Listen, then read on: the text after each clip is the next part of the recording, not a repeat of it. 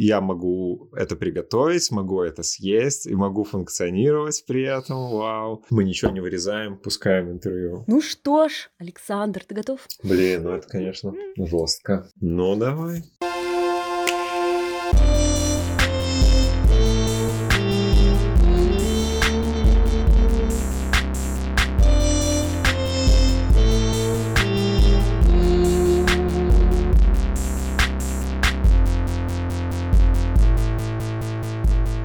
Привет-привет! С вами снова подкаст «Плана больше нет», потому что плана на самом деле нет. Каждый раз, когда я монтирую выпуск, мне кажется, что планы наконец-то появились, но каждый раз, когда я заканчиваю монтаж, они куда-то исчезают. Спасибо им за это, потому что мне есть о чем рассказать. Итак, сегодня вы услышите не просто специалиста своего дела, уникального человека, коим он на самом деле является. Вы услышите историю любви, потому что я считаю, что профессию, как и любовь, да и дело свое, как и любовь, можно искать, находить, терять, влюбляться снова, влюбляться в другого. Вайп любви присутствует в профессии и в поиске своего дела это сто процентов. Так вот, сегодня эта история совпадает э, со всеми известным утверждением, что любовь найдешь там, где ты ее совсем не ожидал найти. И наш герой нашел ее в очень необычном месте. В каком именно, вы узнаете совсем скоро. Но кроме всего прочего, у нас гостем этого выпуска возник вопрос, на который, я уверена, вы сможете ответить. Напишите, пожалуйста, в комментарии под этим выпуском на той платформе, на которой вы слушаете этот выпуск, или в комментарии под постом в Инстаграме, в Инстаграме моего подкаста, который есть, я его очень туго веду, к сожалению, но я буду исправляться. Или же в комментарии в Телеграме, а я уже все эти комментарии смогу собрать, разобрать и выложить единым списком свое самое любимое заведение в Беларуси, в которое вы бы пришли поесть, когда вам грустно или когда вам счастливо, или такое заведение, в которое вы бы рекомендовали приехать даже из другого города, своему близкому другу или родителям. В любом случае принимаются любые ответы. Кажется, что заведений много, но мы знаем совсем ограниченное количество. Заранее благодарны вам и благодарны за то, что вы продолжаете слушать мой подкаст. Все ссылки будут в описании под выпуском, а ссылки на ваши списки будут уже после, в описании, например, под следующим эпизодом. Ну что, мне кажется, вы достаточно промаринованы и готовы к новому герою. Мы как маринованные огурчики, я тебя мариновала так долго, как кажется, как будто... Разгоняла, разгоняла. Разгоняла, да. Все, привет. Привет. Мы вот так резко начнем этот выпуск, потому что мы уже наговорились как будто на целый выпуск, но решили включить наши микрофончики только сейчас. В гостях сегодня у меня человек, которого я выловила, долго-долго ловила. Он из другого города приехал и пришел ко мне в гости с чем-то вкусненьким. Пожалуйста, если приходите ко мне в гости, берите с собой что-нибудь вкусненькое. Неважно, есть там сахар или еще что-нибудь. Просто берите с собой вкусненькое, и все, я уже улыбнусь и буду счастлива. Итак, у меня в гостях сегодня сегодня чудесный человек, которого я знаю уже достаточно как будто бы давно, но как будто бы совсем не знаю. И сегодня мы вместе с вами узнаем о нем немножечко больше. Привет. Привет, Настя. Ты Пересекались по жизни. Меня зовут Саша. Обычно я говорю, итак, у меня в гостях Саша, а сегодня я попросила представиться. Блин. Ну, как будто взрослый уже человек. Представься сам, да. Представься сам, да. Я не буду супер долго тебя томить первым вопросом, просто потому что ты и так знаешь, какой он. Первый вопрос уже все люди, которые ко мне приходят, ты слышали мой подкаст, а ты слышал мой подкаст? С чем ты хочешь заниматься? С детства? Да, кем ты мечтал стать, когда вырастешь? А, в самом детстве я хотел стать ветеринаром. Угу. Мне очень нравились животные, и я такой всем говорил, я буду ветеринаром, точно. И у меня были энциклопедии с животными, с птицами. И я очень долго ждал, э, когда уже будет биология, потому что там изучают животных и птиц. Ты давал себе отчет, что это еще и коровы? Ну, я не задумывался, конечно, о таких вещах в детстве. Но, в общем, когда появилась, появился предмет биология, мы начали изучать какие-то клетки, вакуоли, опавшую листву считать на лабораторных. И я очень сильно разочаровался. Это, наверное, разочарование вот одно из самых больших в моей жизни. На биологии я помню свое разочарование, когда сказали, что если у вас мама кореглазая и папа кореглазый, то там только 15 или 10 процентов того, что вы будете mm-hmm. другим цветом. А у меня вся семья кореглазая, вся. Даже отчим. А я получилась не очень с карими глазами. И я первое время думала, так, что-то не так. Плюс к этому еще сходило то, что я не похожа ни на маму, ни на папу внешне. И я реально думала, что что-то не так. Поэтому урок биологии привнес очень много вопросов. Да, эти задачи по генетике. Да. Но это уже попозже было. Mm-hmm. Ну, я уже тогда отключился от биологии, наверное, полностью. Хорошо, а кем ты еще мечтал стать? Я ходил на графику и рисовал тушью. Ого! И мне это очень нравилось. Вообще всякие карикатуры рисовать, комиксы. И я думал, что все, это, наверное, мое будущее. Но это было в классе седьмом, наверное. И ближе к концу куда-то это ушло, пропало. Там у меня комп появился. Я... Интересно, а какому количеству людей компьютер изменил их желания? Ну, знаешь, они чем-то занимались, потом появляется компьютер, и они уже этим не занимаются. Блин, в то время было еще такое, что компьютер нужен для учебы. Да, да. Я помню, что мне тоже покупали, потому что, ну, для учебы же надо, Насте надо. Хоть одному человеку он для учебы пригодился в школе, это. Когда заканчивал школу, вот у меня какой-то поиск начался просто куда податься какие бывают профессии вообще. Было вообще непонятно, если честно. Вот. Ну, мы как-то разговаривали.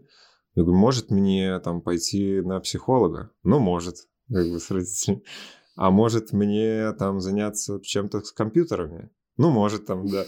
Ну, у меня как бы была свобода, выбери, что хочешь, но это все в пределах Витебска должно быть в Витебской области. И, в общем, был выбран Полоцкий университет государственный. Ты выбрал область, да. не Витебский район. Ну, тут что-то в Витебске как-то не хотелось задерживаться. Ну и что, как это происходил выбор?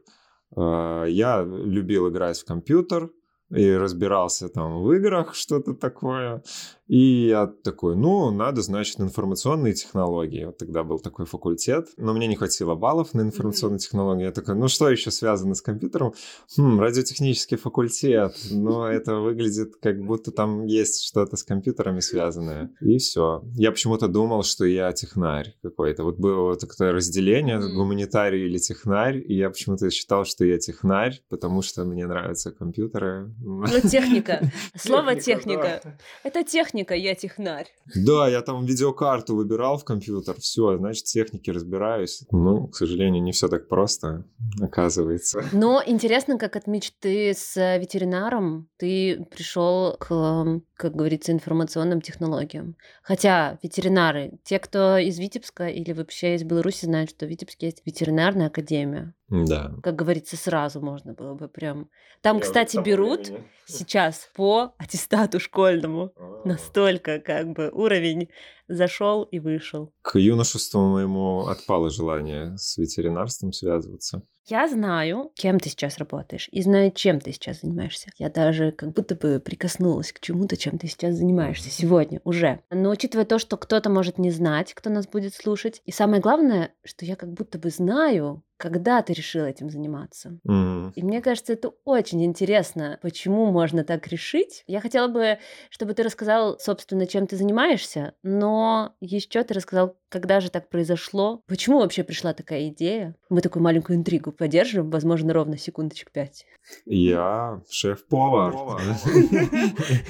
Специализируюсь на веганской еде. Ты сам веганю сейчас. Но начинал я не с веганства, не с веганской кухни. Это произошло все в армии переклинило, и я понял, что хочу попробовать этим заниматься. Как происходит переклин? переклин происходит. Вот я по распределению работал инженером-конструктором, угу. радиотехнический факультет и занимался чертежами, проецировал дисплеи на военную промышленность. Ого! Да. Так это об этом надо говорить тихо. Ну, тихо, тихо, никому не рассказывай. Вырезаем. Собственно, тогда я вообще и задумался, вообще, что я делаю, куда я двигаюсь, интересно ли мне этим заниматься. Я считал, что я точно не, не хорош в своем деле, mm-hmm. А мне хотелось быть хорошим в своем деле. И я понимал, что, ну, я вот туда, наверное, не буду возвращаться. Не добыв до конца распределения свое, попал в армию. Mm-hmm. Я знал, что уже распределение мне уже не грозит, и я уже возвращался с другими ощущениями, что я хочу попробовать поучиться на повара. Я думал, что на него надо учиться, там mm-hmm. как-то на повара. Сейчас я уже понимаю, как это все работает, что у нас, наверное, процентов 60 не учатся на повара, те, кто работает. А действительно работают просто... Ну да, там диплом не спрашивают, когда ты приходишь. Нет, ну я училась на дизайне, у меня тоже диплом спросили, когда меня уже устроили, и отдел кадров такой, говорит, у вас диплом хоть какой-нибудь есть? Я говорю, ну есть там что-то завалялось. Ну да, для просто для трудоустройства, mm-hmm. наверное, нужно. Хорошо, а как практически можно стать поваром, если не после каких-то курсов? То есть вот ты просто любишь готовить и идешь куда-то. Ну, курсы мне понадобились просто, чтобы как-то психологически настроиться, наверное, на это. Я, ну, естественно, я не знал, что можно просто прийти в заведение и сказать, «А, вам повара случайно не нужны, я бы хотел вот научиться. У меня было, что я пошел на вечерние курсы, ну, это было там два месяца обучения Обучение было предельно такое старомодное, там пепельетки, кокотницы и прочее. Но мне просто было дико интересно. Mm-hmm. Вот, я параллельно там смотрел ютубчик, читал книжки и ходил туда слушать лекции. Там нужно было найти себе распределение. Там mm-hmm. никто этим не занимался. Сказали, ну, найдите себе сами что-нибудь. Вот месяц практики какой-то. Mm-hmm. И я тогда пошел Насколько у меня был тогда уровень, конечно, самоуверенности слабый, но мысль точно была четкая, что я хочу, ну, с какого-то классного места типа начать. идти, так идти. Ну, уже спросить, ну, какая ну, разница, да, спрос, спросить да. можно. Я пошел тогда в угол 90. Так, кто не знает, это в самом центре нашего э, города Витебска было такое, ну, достаточно модненькое заведение, ну, достаточно. Оно было модненьким, потому что моя знакомая из Бреста, которая туда приезжала, она говорила, ой, я ходила в ваше это самое, короче, вот это шикарное, угол 90. И я такая, ну, его уже давно, конечно, нет, но сама себе думаю. Но на самом деле оно находится в очень классном расположении, типа локация просто огонек. И, правда, они по стилю были достаточно такие, ну, как я такими воспоминаниями помню, были неплохие, как будто. Ну, тогда это было вообще это что-то, глоток очень... свежего воздуха. Да, э, это резко. То есть, насколько, чтобы вы понимали, вы, конечно, не попадете в это заведение, но это это ты резко пошел сразу с этих с козырей такой. Видимо, да. И получается, я подошел, спросил, э, нужны ли вам повара. Мне сказали, есть форма у тебя, завтра сможешь выйти? Я такой, ну мне надо только через две недели на распределение. Я еще пока там хожу на лекции. Ну хорошо, приходи. Все, я пришел, меня поставили на кухню. Mm-hmm. Но это сейчас я понимаю, что тогда был нужен человек э, на кухне дополнительный. Там mm-hmm. готовились все к славянскому базару. Да, и тогда... Было уплотнение штата такое. Да, в Витебске летом на Славянский базар, ну, особенно в то время, был такой движняк. Это ажиотаж, да, это очень, очень много людей приезжает. Уже непонятен, конечно, флер этого фестиваля, ну, вот сейчас, да. в, в эти года вообще уже непонятно.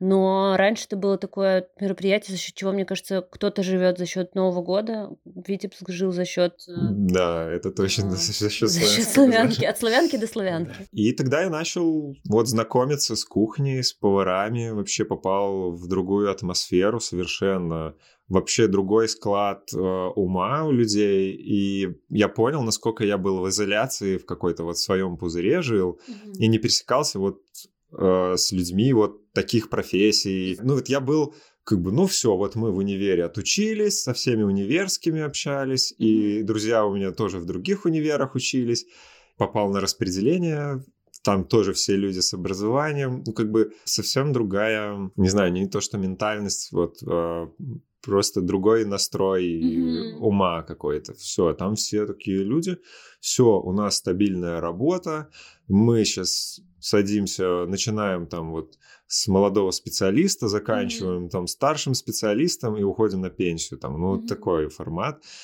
И я вообще не представлял, конечно, что может быть вот так, когда люди совсем какого-то свободного такого стиля жизни, как это бывает в общепитах, и мышление такое, что, ну, я сегодня поработал там, в следующем году я поработаю там, потом поеду постажироваться туда, ну, для меня это было вот удивление, конечно, что интересно. Но тебя это не отпугнуло с твоим всем прошлым бэкграундом? Я был, наверное, какая-то есть черта у меня, открыт ко всему, просто если я даже мне это не близко, я просто молча слушаю и, угу. и делаю какие-то свои выводы для себя, близко мне это или нет. В какой-то момент, наверное, было сопротивление такое, что, ну, наверное, так не очень правильно жить, делать. Потом, с другой стороны, думаю, ну, какая разница.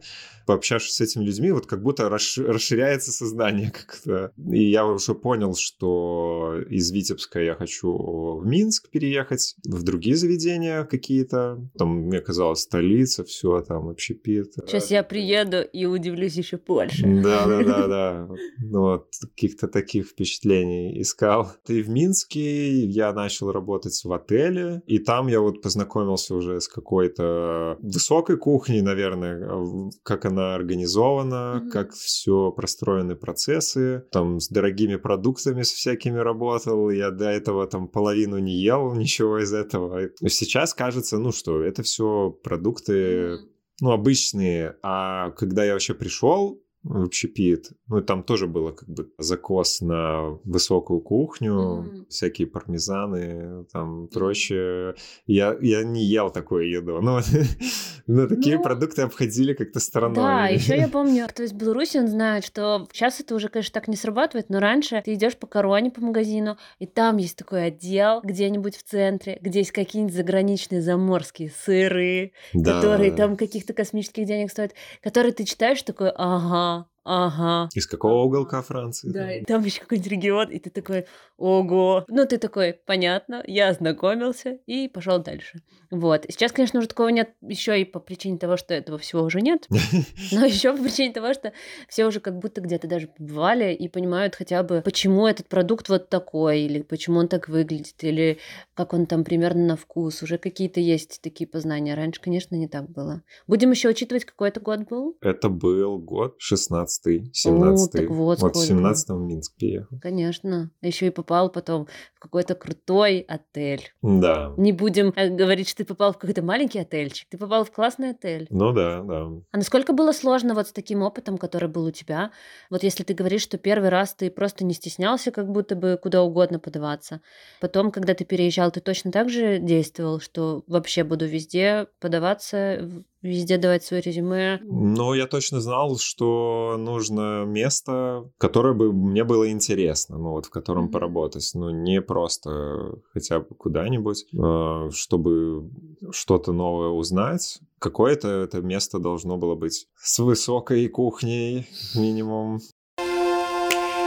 Хорошо, скажи мне, пожалуйста, у меня есть такой вопрос. Тоже он э, относится к поиску работы. Сложно ли в Беларуси найти работу в общепите вот интересную сейчас в данных реалиях 2022 года, чтобы было какое-то заведение, куда хочется сходить, насколько у нас развит вот эта сфера общепита, может быть. И я не хочу в сравнении, конечно, с другими странами, но просто насколько вот сейчас э, для тех, кто, например, там, возможно, хочет быть поваром, но думает, господи, да где у нас тут работать, у нас тут одни кофейни, или, возможно, для тех, кто сейчас работает, насколько есть вот такой кругозор того, кому реально захочется пойти работать? Ну, у нас, к сожалению, нету ну, как бы каких-то подготовительных курсов и школ классных, где вот человек прям заряженный на готовку, Mm-hmm. Такой, все, я там посмотрел Джимми Оливера все сезоны, и там с детства об этом думал. К сожалению, если он приходит просто в гос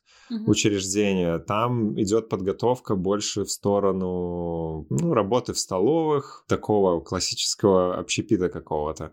То, что ушло вперед время, там, там это не заметили, вот, и не подстроили совсем. И, скорее всего, люди какие-то заряженные на готовку, это какие-то ребята-самоучки, которые ездят куда-то, либо что-то много смотрят э, зарубежного там mm-hmm. и прочего. Ну, в общем, общем, если тебе хочется работать интересно, И что, ты должен сам себе организовать? Сам, сам себе должен организовывать все, да. Искать, наверное, какие-то места интересные, где вот кажется тебе, что хм, тут интересное меню, мне здесь нравится, mm-hmm. ну вот можно попробовать спросить, и не нужны ли им mm-hmm. работники. И даже если у вас э, нету опыта работы поваром, но вы хотите там супер хотите готовить, развиваться, mm-hmm. я думаю, что возьмут. Сейчас, кстати, рынок работников очень маленький, то есть э, можно найти себе работу, если ты очень хочешь? Да, да, можно. Ну все, все, кто как соискатель хотели пойти в общепит или думали, эх, вот я бы готовил, пожалуйста, смотрите. Вот это хорошая новость. Вот какие-то хорошие новости должны быть. Вот, а расскажи мне тогда, пожалуйста, ты ведь сейчас занимаешься, как ты уже даже вначале сказал, э, вегетарианской кухней, веганской. Как ты к этому пришел? Не ограничил ли ты себя, учитывая то, что в нашей стране как будто бы есть такое разделение, вот есть э, точно много кофеин, наверное, каких-то там, где, понятное дело, какое там меню, там какие-то десерты и напитки. Есть точно рестораны, рестораны, вот средний сектор, он как будто бы есть, но как будто бы он такой весь размазанный и непонятный. И такой четкой конкуренции я тоже, возможно, потому что я все-таки живу в Бресте, а не в Минске. Но такого прям супер классного средняка, который бы не ломился в ресторанную сторону или уже чувствовал себя отдельным от кофейни, как будто нету. И есть ощущение, что вегетарианского-то не очень много. Как так вышло, что ты решил пойти в эту сторону? Я тоже себе вопрос тут задавал. Не ограничил ли ты себя? Э, в каких-то возможностях. Мне кажется, это ограничение мне, наоборот, пошло на пользу какую-то. Я сузил поле деятельности свое, mm-hmm. и мне не нужно распыляться и думать, а вот, может быть, я бы это попробовал, может быть, это. Mm-hmm. На каком-то подсознательном уровне, mm-hmm. наверное. Но мне всегда было интересно, как бы, эта сфера веганская кухня. Я что-то из нее всегда готовил. А, мы вот с моей будущей женой на тот момент а, жили вместе, и она уже веганила два mm-hmm. года до этого. И мы, получается, готовили вместе. И, в общем, я прям близко познакомился с этой кухней, еще ближе. Прям как вот я могу это приготовить, могу это съесть и могу функционировать при этом. Вау. На самом деле, что на веганстве можно жить и... Я уверена, даже можно пополнять. Можно, сто процентов. Да. Пополнять можно на любой, мне да. кажется, на любом телепитании. Просто когда ты думаешь, что сейчас он не будет есть мяско и все, и мы сейчас тут похудеемся, можно абсолютно спокойно, мне кажется, как угодно. Любые... Сказала Настя и доедает брауни. Ну, я должна, правда? Оправдывает то, что я зимой прибавляю в весе. У нас зимой такая необходимость. Да, почему? То, что холодно? Холодно, конечно. Я что, как медведик должна обрастать? Ну, не то, что должна, но ничего страшного в этом не будет. Так, тогда ладно. Тогда... Э, не вини себя за это. Тогда я не виню себя за это. Если это обусловлено как-то посезонно, то хорошо. Зимой нужно быть в тепле я считаю. Так зимой можно просто быть в тепле, теплее одеться.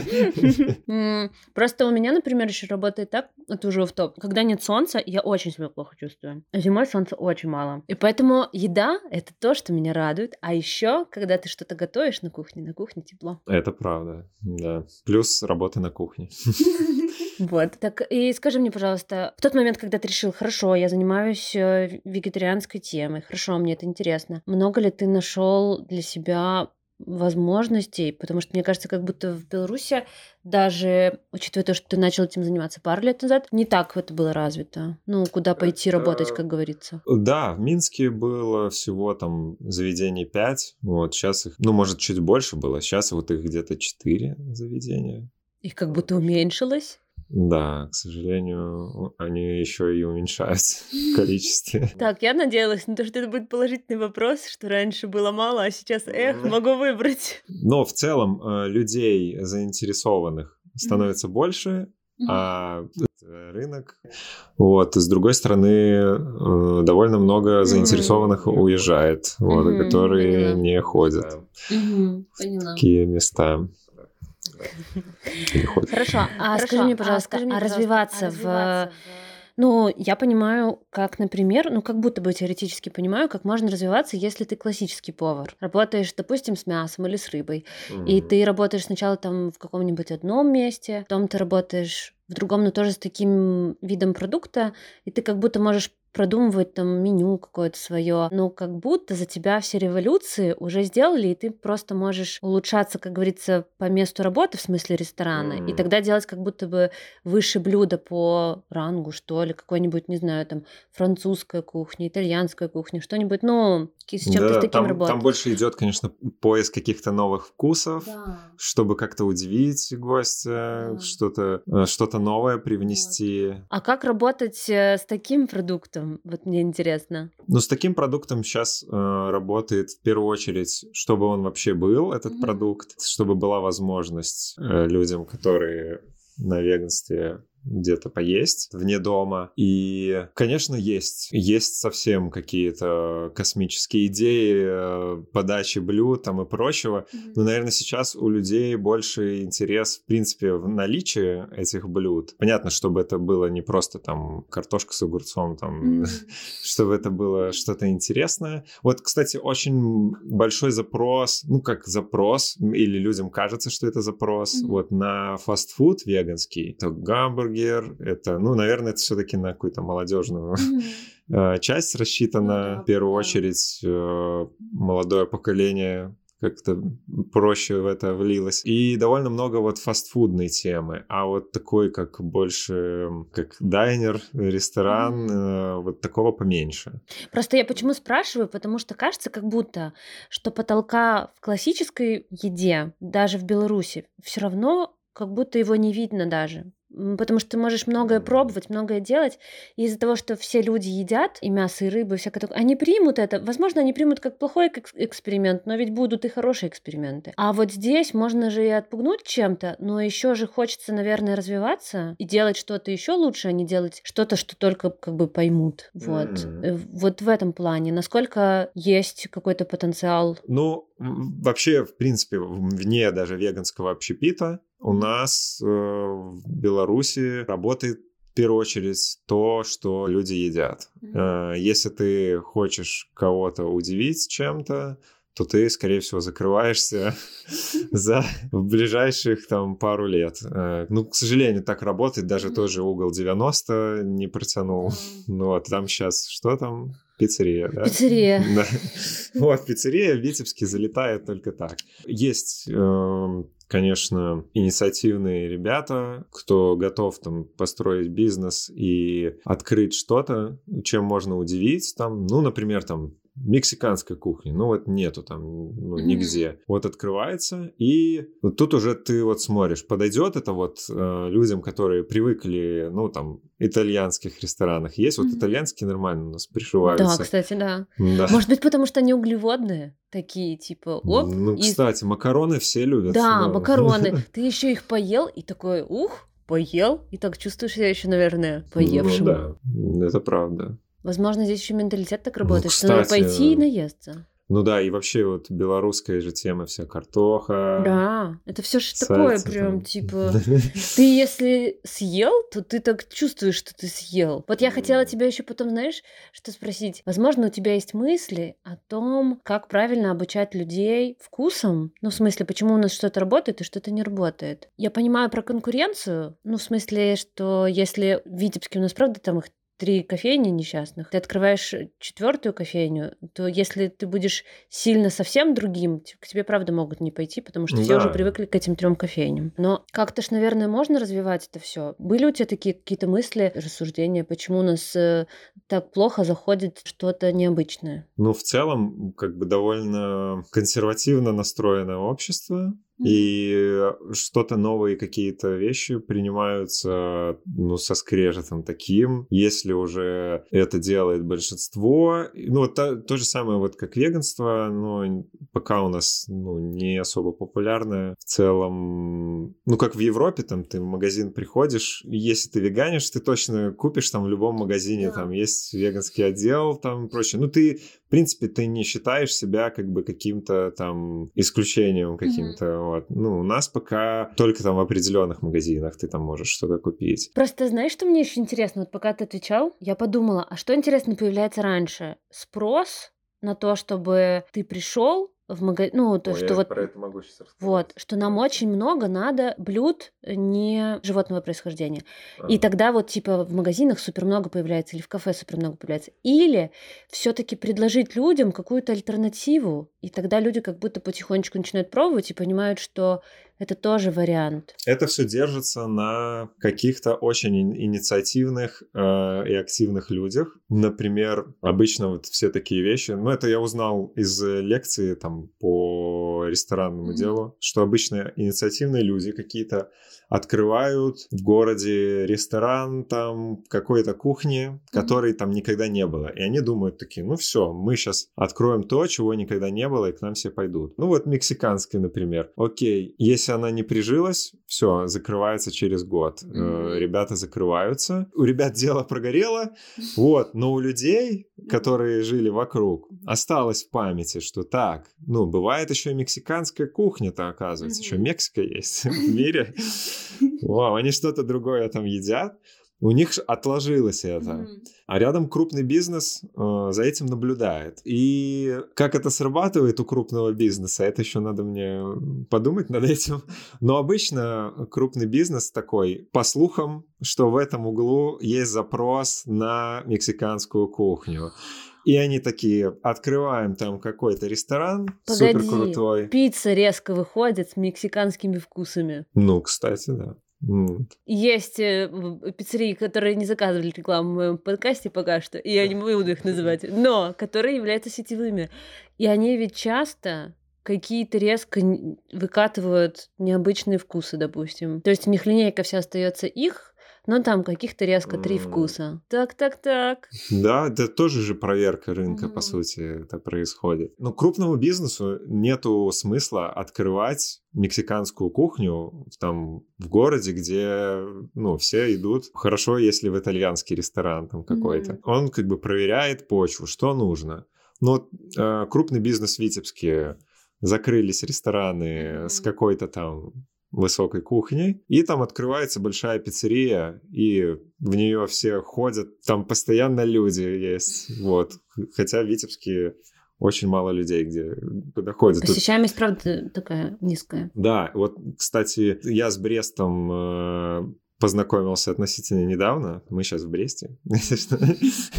Про Витебск, все про Витебск, да про Витебск. И в Бресте меня очень удивила, конечно, культура ресторанов и что их так много. Реально очень много людей ходят, отдыхают, ходят, гуляют. Есть культура сходить куда-то, да. Да, да, вот в Витебске такого поменьше, конечно. Ну вот у меня всегда был вопрос, знаешь, это случилось, потому что нам некуда было ходить, или это случилось, потому что все привыкли никуда не ходить? Потому что я, когда кому-нибудь объясняю, что в Витебске ты в 9 вечера в пятницу встретишь в центре города никого, кроме себя в отражении этого города, вот, мне говорят, в смысле, а как там куда-то пройтись? Я говорю, ну мы как-то на квартирах собираемся все. Ну, типа, все друг к другу Да. в гости как будто ходят. Нет такого, что ах, пошли. Вот, возможно, мне кажется, еще это влияет то, что Витебск поближе как будто к России, и когда ты куда-то ездил, ты оправдывал это тем, что, ну, Москва, допустим, большой город, ну, в Москве так, а у нас просто маленький город, у нас не так. А здесь люди ездят из западных городов в западные города, и там понимают, что даже в маленьком городе у тебя есть и пекарня, и кафе, в которое ты каждый день будешь ходить на кофе, и там, не знаю, да пусть та же пиццерия, куда ты будешь каждые выходные ходить с семьей. Ну, то есть, что в маленьком городе такие же возможности, как и в большом. И это не про образование, а просто про entertainment какой-то, типа развлечения. Ну да, стиль жизни вообще Да. какой-то, наверное, да, в этом что-то есть.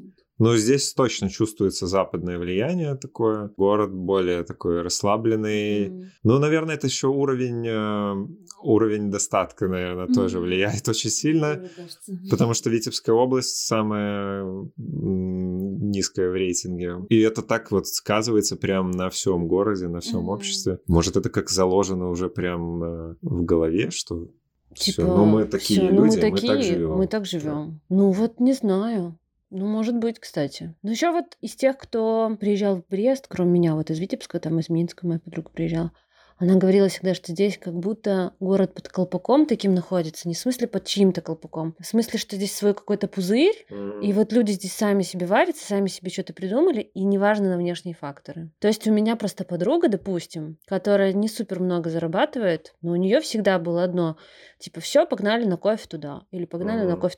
Она уже привыкла к этому, к тому, что все вокруг, как бы вообще-то, ходит куда-нибудь на кофе. Поэтому мы куда-нибудь идем на кофе. Возможно, все еще, знаешь, с детства смотрят на это и на свой достаток просто выбирают, потому что есть разные варианты. Ну, у тебя есть ли с детства, конечно, есть, да. э, что вы с родителями куда-то все время идете вечером, там, либо выходной, mm-hmm. куда-то сходить, э, то, наверное, у тебя откладывается на дальнейший образ жизни. И вот. тут уже не так влияет даже тот уровень достатка, а вот именно то, что тебе, вот это, как ты сказал, про стиль жизни, что оно так с тобой работает. Mm. Хорошо, отойдем от Бреста и Витебска и подойдем к тебе поближе. Знаешь почему? Потому что меня удивляет, что в моих сутках 24 часа. Я работаю как будто бы на одной работе. В твоих сутках как будто бы тоже 24 часа но как будто бы ты работаешь на каком-то большом количестве работ. Да. Если последить за твоими сторисами, я понимаю, что ты там шеф-повар, там шеф-повар, и сюда в Брест. Ребята, раньше, пару месяцев назад,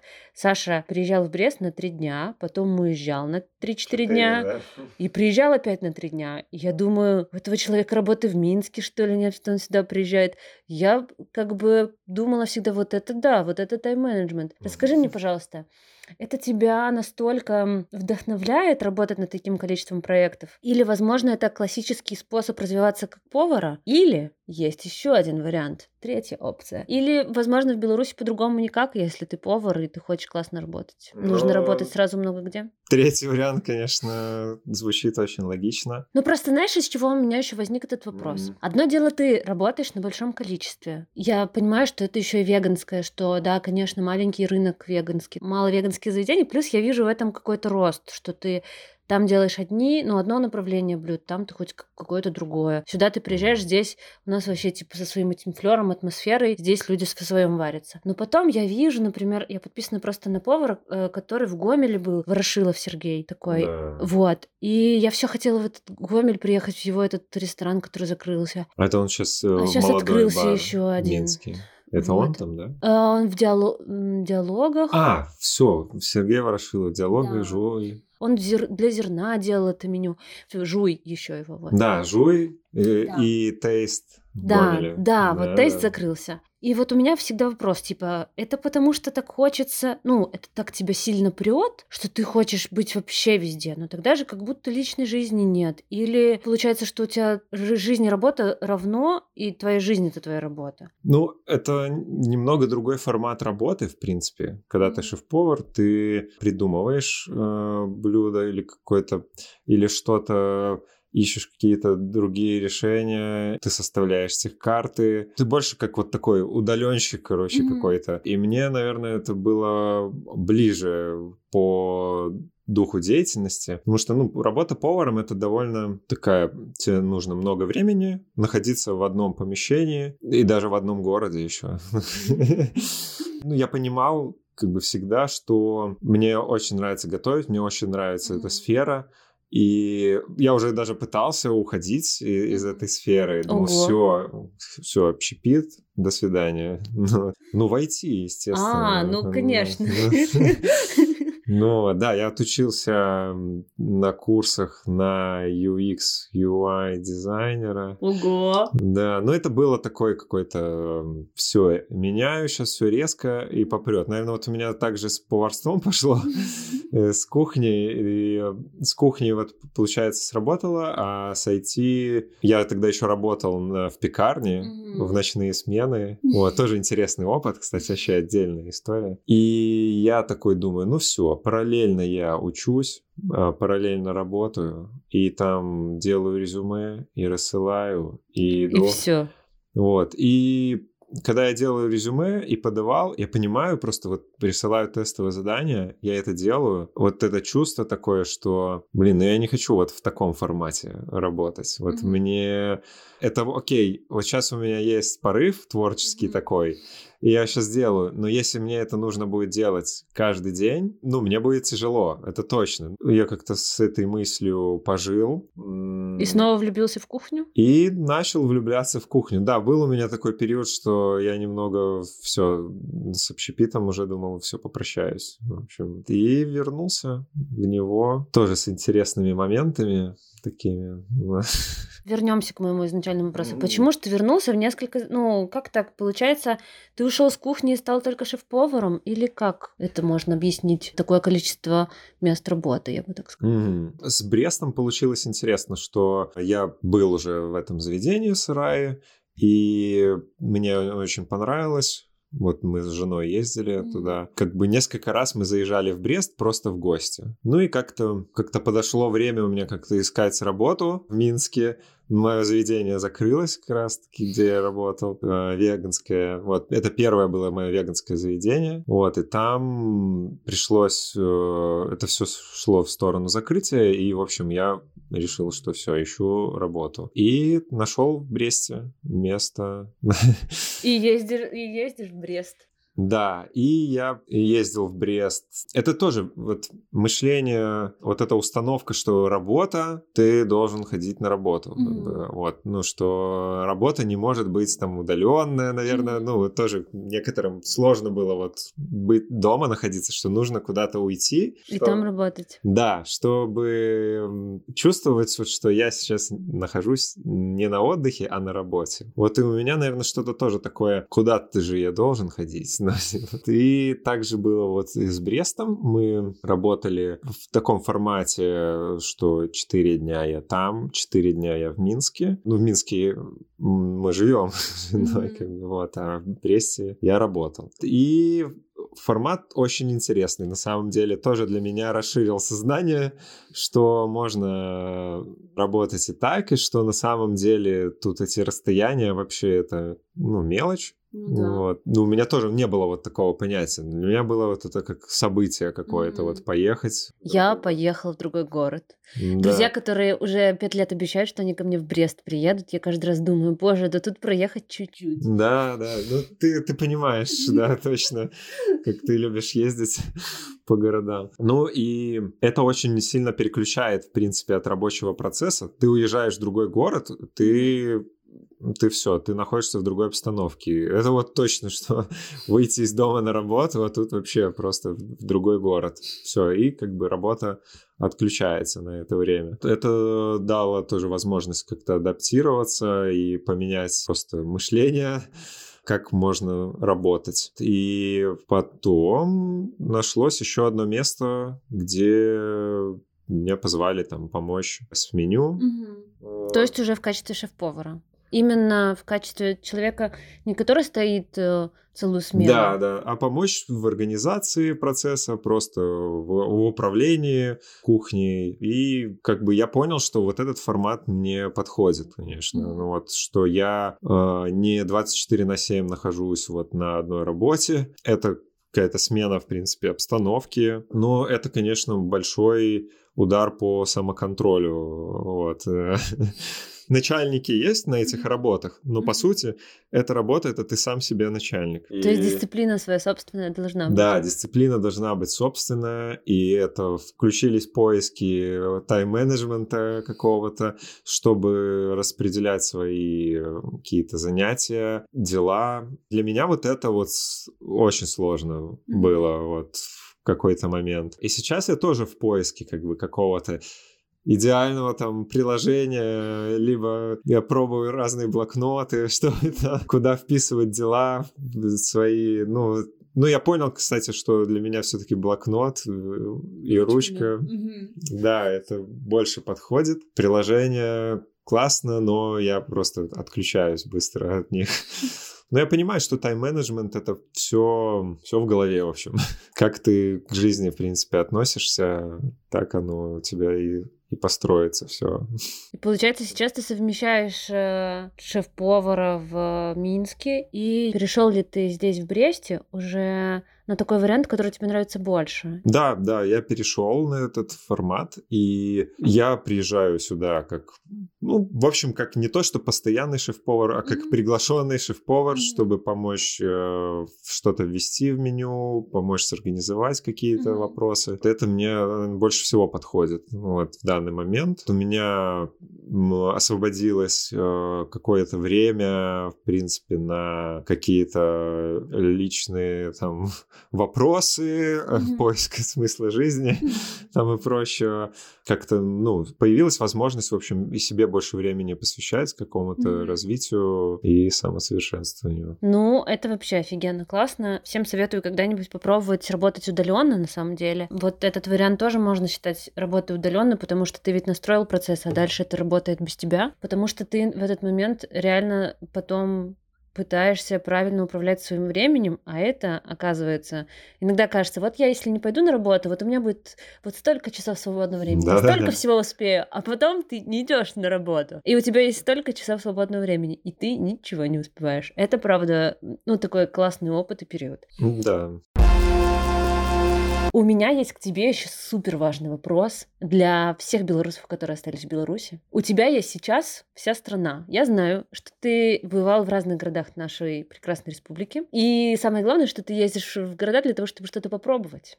Так. Это самый приятный бонус. Сейчас ты должен вспомнить. У тебя будет как почти как у Юрия Дудя. Мы сделаем такой топ три или, если вдруг это выходит за границы трех, то пять заведений, в которые стоит съездить даже из другого города. Ага. Это могут быть и минские заведения, потому что ведь не все живут в Минске, например. Но вот те, которые ты считаешь достойными э, посещения. Ну, сразу с лета э, любимое место в Минске это Бетенгав. Это израильская кухня. Там и веганское меню расширенное, и не веганское. Там очень классно вообще. Там классные ребята работают. И еда всегда идеальная. Вообще, вот это супер. А, Витебске кстати. Ого. В Витебске относительно недавно открылся ресторан «Сальса», и mm-hmm. это вот просто шок-контент для Витебска. Там есть прям отдельное веганское меню, и там классно. Да, вот я очень рад за Витебск, что такое там есть. так, и сейчас еще а, третье заведение. А, заведение «Сарай», город Брест. И это не реклама сейчас, да. Это не реклама, но это реально классное заведение. Мне нравится туда как гостю ездить просто. Здесь и я могу подтвердить. Правда, классно, мне очень нравится. Блин, ну в Гомеле же классные заведухи были. И я вот не могу вспомнить, мне же там что-то понравилось. Ну, наверное, в Гомеле не было вот такого не, я в Могилеве, кстати, толком не был-то никогда. Mm. В Могилеве что-то было, кстати, веганское Могилёве. открылось даже. А, в Могилеве веганское, да, я там была даже. Такое прикольное кафе. Вот до Могилева не добрались мы еще, mm. как-нибудь сгоняем. Кстати, вот Могилев это единственное место, куда мы не добрались. Ну, из областных mm-hmm. центров Беларуси. Так, в Гродно. В Гродно. В Гродно было заведение Нестерка такое было, к сожалению, Было? ключевое слово, да? да. Там довольно идейный такой бар э, с кухней своей. Угу. Там было классно. Там а было что вкусно. по кухне там было? А, ну, там было в таком формате больше как пицца веганская, mm-hmm. какие-то болы, и вот я не помню, что-то еще было, но там было очень вкусно, я вот помню, это было давно. Ну, еще таких пару закрытых мест можно вспомнить. Всем Конечно, всем успехов ребятам, кто к этому был причастен. Хорошо, ну в любом случае ты назвал три заведения. Если вдруг ты вспомнишь, мы просто потом сделаем по ним, ну, в смысле гайд. Да. Я сделаю отдельный пост э, в Инстаграме своего подкастика, он у меня теперь есть, и будет отдельный и... пост с точечками, которые ты рекомендуешь. Вот. Хорошо. Так что думай, ходи, у тебя еще есть время успеть съездить в Могилев. Завершим мы, я думаю, наш прекрасный, интересный разговорчик вопросом, который я задаю только в этом сезоне, но всем, потому что он интересный. Какой бы ты себе совет посоветовал три года назад? Хм. Тоже об этом думал, и всегда я понимаю, что, блин, вот все, как в жизни шло, это, ну, это круто, что оно все вот так же шло, что оно все пришло именно в этот момент. Поэтому, блин, если я там поменяю сейчас что-то, что сейчас будет тогда? эффект бабочки. Но, конечно, бы себе я посоветовал бы верить в себя и чувствовать себя увереннее. В общем, не бояться каких-то смелых решений, которые кажутся какими-то неадекватными или резкими. Просто, просто не бояться mm-hmm. ничего там неизведанного чего-то. Наверное, так. И что сейчас? Ладно, я сейчас еще что-нибудь сформулирую. Совет себе. Пить витамины. По-моему, это прекрасный совет, серьезно. Ну, кстати, вообще э, совет то, что двигаться и какой-то активностью физической заниматься, это, это большой плюс тогда и голова хорошо работает тогда, и тело. Вообще ты в отличном сознании тогда находишься. Этот совет я советую себе каждый, каждый вечер. Я такая, все, завтра с утра класс. С утра я иду делать зарядку. Иногда так лень, но я такая, ну начнем чуть-чуть. Ну, с там головкой помотаем. Такая, mm. типа, ну там э, плечиками поднимем их, опустим их. Но потом становится лучше, и если я вдруг один раз там, один день какой-нибудь не сделаю, потому что резко проспала или еще что-то, я чувствую, что, ну, вот это оно как-то заряжает даже меня mm. на день. Сто процентов. Вот. Даже если я ленюсь в этот момент, ну, я все равно заряжаюсь. И зима тогда очень легко проживается, даже с, с, белым, с белым небом. Да. Это классно, спасибо тебе большое. Э, про уверенность в себе тоже супер. И про витамины, мне кажется, да, но нужно, наверное, с кем-то посоветоваться до того, как их пить. Пожалуйста, да, не, не берите просто шипучки, потому что я где-то поняла, что как будто эти шипучки, которые просто продаются, точно это просто шипучки, это просто напиток. Вы в итоге себе разводите, и все, я не уверена про усваиваемость. Э, усваиваемость. Усваиваемость. Усваиваемость. Усваиваемость. О, класс! Вот, я, короче, не уверена про вот это слово длинное с этими витаминами. Врач подскажет. Врач подскажет, да. Спасибо тебе огромное, что ты ко мне пришел в гости. Спасибо тебе, что позвала. Спасибо огромное, что пришел не с пустыми руками. Да.